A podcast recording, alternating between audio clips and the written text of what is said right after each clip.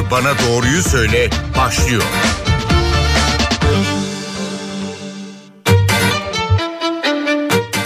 Merhaba, N T V Radyo'da Doktor Bana Doğruyu Söyle başladı. Ben Zeynep Gülalp. Doktor Bana Doğruyu Söyle'de bugün verem hastalığını konuşuyoruz. Hastalık hala bir salgın kategorisinde mi? Başka hastalıklarla karıştırılıyor mu?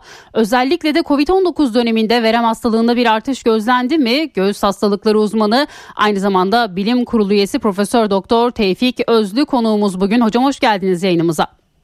Merhabalar, teşekkür ederim Zeynep Hanım. Bize konuyla ilgili sorularınızı iletebilirsiniz. Bunun için sıfır iki yüz on iki üç yüz otuz beş kırk yedi yirmi numaralı telefondan arayarak yayınımıza bağlanabilirsiniz. Hatırlatmasını yapalım ve hocam hemen başlayalım.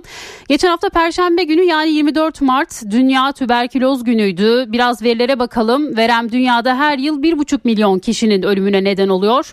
Dünyada dokuz virgül dokuz milyon, Türkiye'de de dokuz bine yakın kayıtlı verem hastası bulunuyor. Son veriler Türkiye'de veremin her yıl yüzde dört ila beş azaldığını gösteriyor. Türk Toraks Derneği de veremin hala dünyadaki en büyük salgın olduğunu söylüyor. Siz ne dersiniz hocam? Hala verem salgını riski var mı?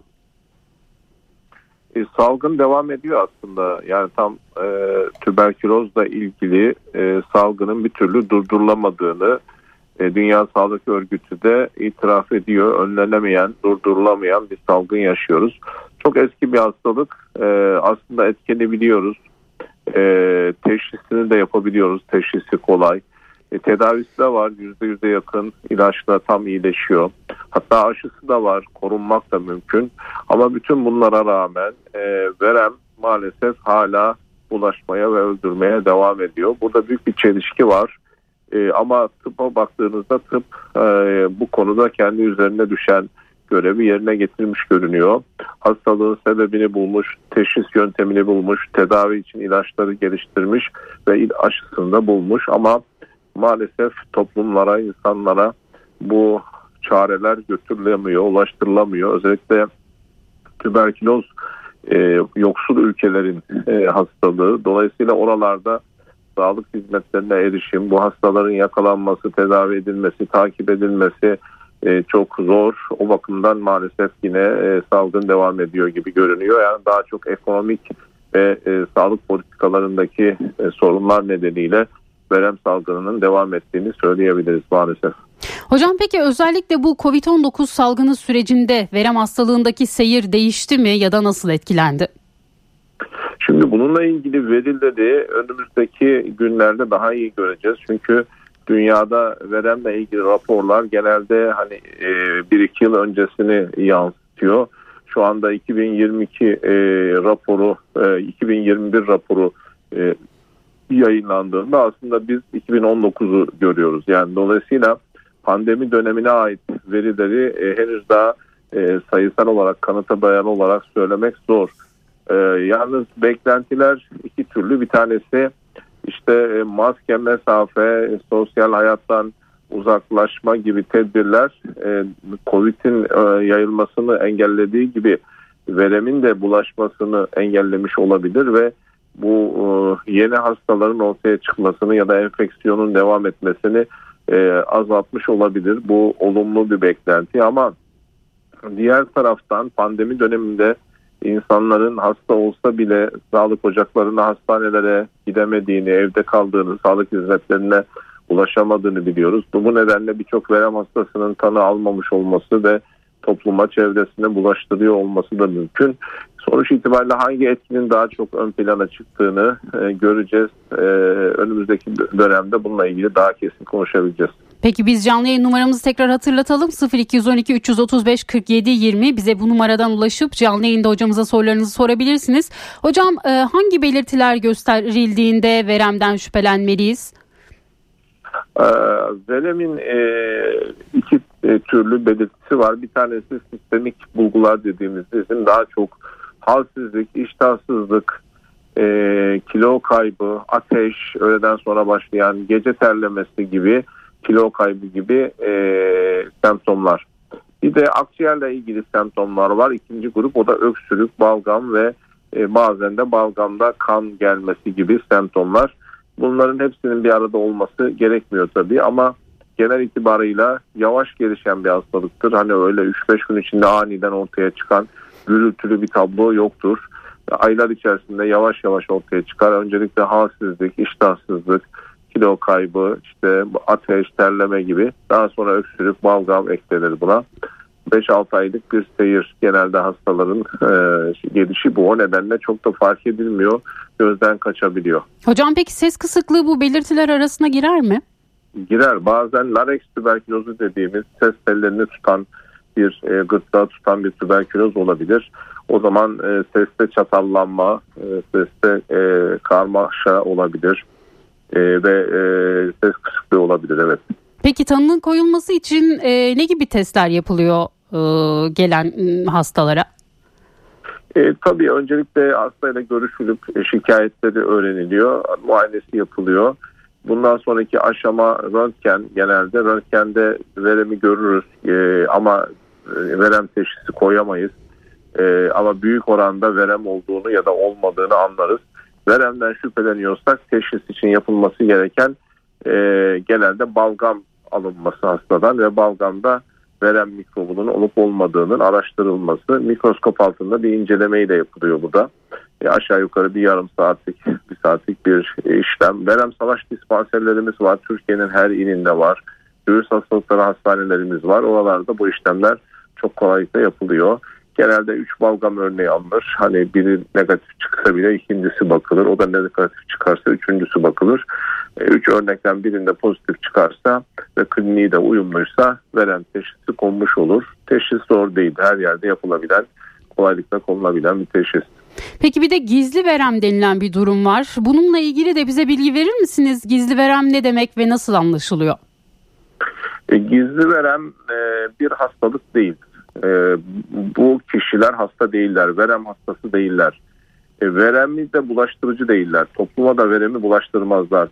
Ancak e, verem mikrobuyla karşılaşmış e, ve verem mikrobunu taşıyor olabilirler. Bu kişilerde bu mikrop e, o hasta etmese bile kişiyi zaman içerisinde e, o kişinin bağışıklık sisteminde, savunma sisteminde bir e, arıza, bir düşkünlük ortaya çıktığı zaman bu vücutta bulunan e, verem mikrobu çoğalıp üremeye başlayabilir ve verem hastalığı oluşturabilir.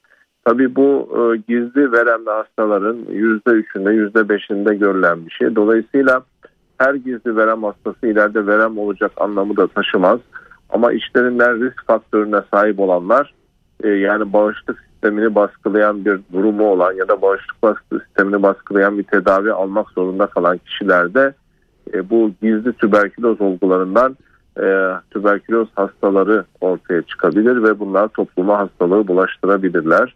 O bakımdan gizli tüberküloz e, kendi başına e, tek başına yet- bir risk değil ama gizli tüberküloz artı bağışıklığı baskılayan bir hastalık veya bir tedavi söz konusu ise o zaman bu e, bir risk oluyor tüberküloz açısından. İşte onları biz tarayıp e, bu grup riskli kişileri tarayıp gizli verem bulursak e, koruyucu tedavi uyguluyoruz ki ileride hasta olmasınlar diye. Söylediğim gibi bunlar hasta değil aslında ama e, hastalık e, olma, hastalık geliştirme potansiyelleri yüksek olanlar için böyle bir tedavi var. Peki hemen şunu da soralım. Verem hastalığı en çok hangi hastalıkla karıştırıyor? Çünkü belirtiler yine e, belirgin aslında, işte öksürük, ses kısıklığı, bununla karıştırılan başka hastalıklar var mı hocam?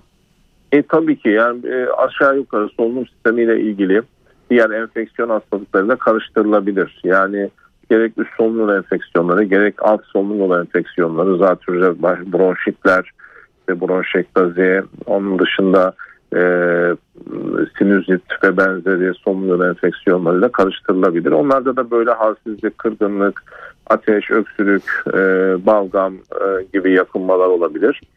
Ama e, tabii e, o hikaye iyi alınırsa verem daha uzun sürelidir ve grafide akciğer filminde mutlaka vereme ait bulgular genel itibariyle görülür. Ama kesin tanı tabii balgamda tüberküloz basilini olup olmadığına bağlı olarak anlaşılır. Onun için benim önerim şu: hemen akut gelişen üç beş gün içinde ortaya çıkan bir öksürük ya da ateş gibi durumlarda verem düşünmemek lazım. Ama eğer bir hastada uzayan bir öksürük varsa, üç dört haftadan fazla devam eden bir öksürük varsa, uzayan bir kırgınlık, ateş, halsizlik süreci varsa, yani hepimiz arada üşütürüz, soğuk algınlığı oluruz, sinüzit oluruz, o üç gün beş gün hastalanır, sonra iyileşiriz, eski sağlığımızı kazanırız ama bir türlü düzelmiyor. E, ateş devam ediyor, terleme devam ediyor, halsizlik, iştahsızlık devam ediyor, öksürük kesilmiyor, devam ediyorsa o zaman mutlaka veremden şüphelenmek lazım. E, özellikle de veremli bir hastayla yakın temasınız varsa, aile içinde, çevrenizde, birlikte oturup kalktığınız, birlikte aynı kapalı ortamda vakit geçirdiğiniz bir iş yeri arkadaşınız da olabilir, ofis arkadaşınız da olabilir. Onların birinde tüberküloz teşhisi almışsa eğer, o zaman hani sizde de verem olmuş olabilir ya da size de verem mikrobu bulaşmış olabilir hasta olmasanız bile. Bu durumda tarama yapılması tavsiye edilmekte. Peki hocam, akciğer kanseriyle karıştırılır mı verem hastalığı? Bazen karıştırılır, evet, evet. Peki bu gibi durumlarda doktorun nasıl bir yönlendirme yapması gerekiyor hastalara? Şimdi genelde tabii göğüs hastalıkları uzmanları eğer hastayı değerlendirirse bu ayrımı mutlaka yapacaklardır. Yani kanser şüphesi olan bir hastada zaten her zaman için kanser tanısı ile karışabilecek diğer hastalıklar dışlanması gerekir. E, mutlaka film alınacaktır, tomografisi çekilecektir ve şüphelenirse verem içinde gerekli diğer e, ayrıcı teşhisler yapılacaktır. Ama bazen hani e, şöyle oluyor, göğüs hastalıkları tarafından görülmeyen durumlarda o hani genel tababet e, birinci basamakta ya da ikinci basamakta e, hastaya bir kanser teşhisi de konmuş olabilir. Hatta onu da söyleyeyim, çünkü kanser ve verem beraber de olabilir. Özellikle kanser tedavisi görmekte olan hastalar e, kullandıkları ilaç itibarıyla, kanser ilaçları itibarıyla bağışıklık sistemi baskılandığı için bunlarda önceden var olan e, gizli verem e, aktif hastalığa dönüşebilir. Dolayısıyla verem gözden kaçırılabilir. O bakımdan eğer e, biraz önce sözünü ettiğimiz semptomlar, bulgular söz konusu ise bunun bir göğüs hastalıkları uzmanı tarafından değerlendirilmesinde yarar var mutlaka. Peki kovid on dokuz döneminde geciken durumlarla karşılaştınız mı hiç verem hastalığında? Yani e, tabii bu mümkün. Yani böyle bir öngörü var söylediğim gibi. Çünkü e, sonuçta öksüren, aksıran ya da ateşi olan ya da efendim işte halsizliği olan, şikayeti olan insanlar e, doktora gider. Birinci basamağa, ikinci basamağa, devlet hastanesine ya da aile hekimine ya da üçüncü basamak eğitim araştırma hastanesi, üniversite hastanesine gidip muayene olur. Oysa biliyorsunuz pandeminin başında özellikle hepimiz hastanelere, sağlık ocaklarına, aile hekimliği merkezlerine gitmek istemedik. Ufak tefek hastalıklarımız olsa bile evet. hani korktuk oradan bize COVID bulaşır mı diye. Bir de sağlık çalışanlarımız zaten meşgul, bir de onlara böyle bir sorun götürmeyelim diyerek geri adım attık. O dönemde böyle bir çekilmeden dolayı bir sorun yaşanıyor olabilir ama benim kendi gözlemimde hani verem hastalığıyla ilgili böyle bir e, dalga sonrası ya da bir artış, bir e, şey etki görmedim ben. Yani kendi hastalarımda, kendi çevremde böyle bir bulguyla karşılaşmış değilim. Trabzon'un özelinde de biz yıllık tüberküloz hastası verilerimizi değerlendiriyoruz. E, her yıl e, tüm hastalarımızın e, sayılarını, gidişatlarını kontrol ediyoruz. Geçen yıla ait verilerde de böyle bir hani anormal bir artış görmedim. Umarım e, her yerde de aynıdır. Peki şimdi Türk Toraks Derneği'nin bir açıklaması var. Türkiye'deki tüberküloz hastalarının yüzde on altısının yabancı doğumlu olduğuna dikkat çekiliyor. En çok Suriye'den hastalar var. Yabancı ülke doğumlu hastalarda ilaç direnci daha fazla ve tedavi başarısı daha düşük deniliyor. Bunun nedeni aşı mı hocam? Bu doğru, evet, çünkü e, tüberküloz dünya coğrafyasında e, maalesef heterojen dağılan bir hastalık. Yani e, yoksul ülkelerin hastalığı diye söylemiştim zaten. Özellikle bazı bölgelerde tüberküloz çok daha yoğun ve oralarda ilaç direnci de çok fazla olabiliyor bazı bölgelerde. E, dolayısıyla hani her ülkede, her coğrafi bölgede risk aynı değil. Dolayısıyla yüksek riskli bir e, ülkeden e, göç etmiş olan e, göçmenlerde e, olasılık çok daha yüksek oluyor. Diyelim ki Türkiye'ye, yani Trabzon örneğinde hani Suriye e, yurttaşları e, bizde çok fazla değil ama Afganistan göçmenleri bizde var. E, mesela Afganistanlılar arasında da e, pozitif oranlar fazla. Bir de bizde mesela Gürcistan'dan, Azerbaycan'dan Türkiye'ye gelip burada teşhis almış olanlar da var. Dolayısıyla Türkiye'nin hani tüberkülozla ilgili verileri oldukça iyi görünüyor. Yani Avrupa ortalamasına göre de bizim durumumuz iyi. Dünya ortalamasına göre zaten çok daha iyi. Ama çevre ülkelere bakılınca, işte Türkiye'nin komşu ülkeleri vesaire ve göç al, bizim göç aldığımız ülkelere bakınca maalesef oralarda oranlar yüksek. O zaman tabii oralardan göç eden kişilerde böyle bir daha fazla vereme rastlanma riski olasılığı var. Bir de bunların tabii yaşam koşulları, barınma, beslenme vesaire çok uygun olmazsa eğer veremin, gizli veremin bunlarda aktive olması, hastalığa dönüşmesi olasılığı var. Bir de bunların takibi zor. Sağlık hizmetlerine ulaşmaları ve takipleri, bir gün burada olmuyor, başka bir yere gidiyor filan, il değiştirebiliyor. İlaçlarını kullanılması, takip edilmesi zor oluyor. Böyle sorunlar var. Onlar tabii bu Türkiye'deki tüberküloz kontrolünde farklı özelliklere sahip bir grup. Onlar için de ayrı planlamaların, stratejilerin hayata geçirilmesi gerekiyor. Peki yine Türk Toraks Derneği'nin bir açıklamasını daha aktaralım hemen. Dünyada yaşanan bütün büyük savaşların verem hastalığında ciddi artışlara neden olduğu belirtilmiş. Birinci ve ikinci Dünya Savaşları'nın olduğu dönemde özellikle savaşa katılan Avrupa ülkelerinde hastalık sayısı ve ölümlerde zirve yaşanmış. Şimdi önümüzde bir Rusya-Ukrayna savaşı var. Ukrayna'dan göçenler var. Bunlar göz önüne alındığında göçmenleri bir verem salgını tehlikesi bekliyor olabilir mi hocam? Kuşkusuz, kuşkusuz yani dünyada savaşta ölenlerden fazla kişi savaş sırasında tüberkülozun yayılmasına bağlı olarak ölmüş. Yani pek çok savaşta bunu görüyoruz. Savaşla beraber tüberküloz da öldürüyor. Bir taraftan savaş öldürüyor, bir taraftan tüberküloz öldürüyor. Belki tüberküloza ait ölümler savaşa ait ölümlerden de fazla olmuş bazı savaşlarda. Tarihsel olarak bu kanıtlanmıştır.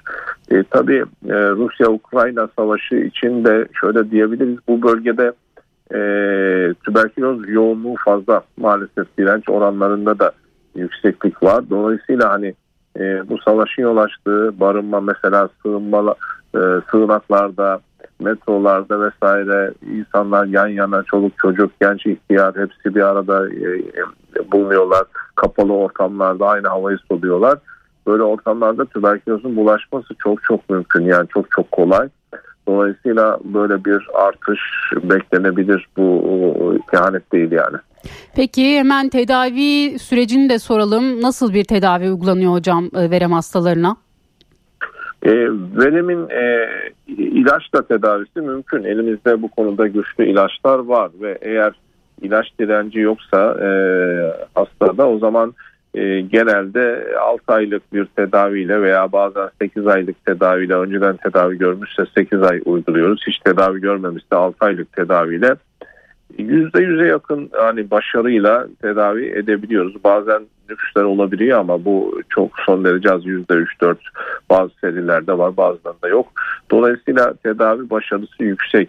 E ama ilaç direnci varsa o zaman sorun olabiliyor. İşte tedavide e, başarılı başarı oranınız düşüyor. E, dirençli olgular için de farklı tedavi yaklaşımları var ama onlar daha uzun, daha maliyetli, daha zor ve belli merkezlerde yürütülebilen tedaviler.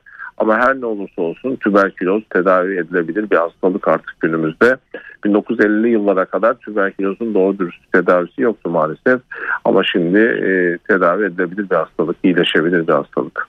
Peki hocam, şimdi sizi yakalamışken sormadan geçmeyelim. Salgındaki vaka sayısı artık on binlerde, vefat sayısı da yirmi dokuz Temmuz'dan bu yana en düşük seviyede gerçekleşti. yüz binde vaka sayısı İstanbul'da iki yüz otuz dokuz, Ankara'da üç yüz doksan beş, İzmir'de de iki yüz kırk yedi oldu.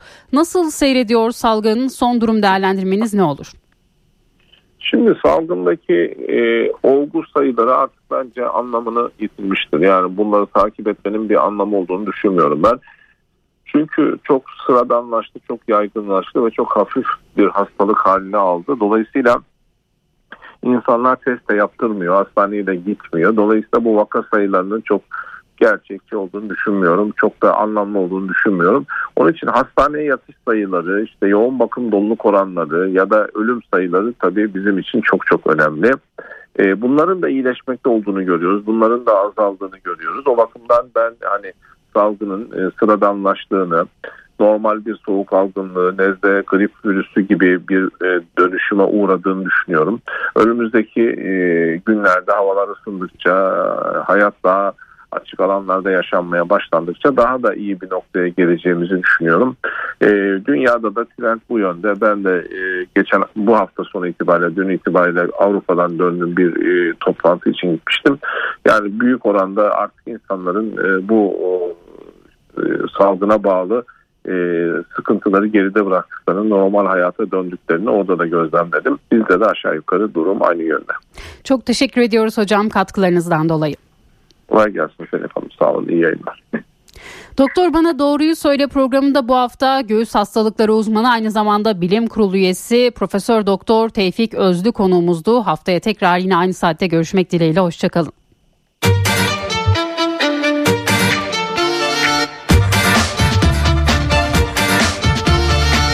Doktor Bana Doğruyu Söyle.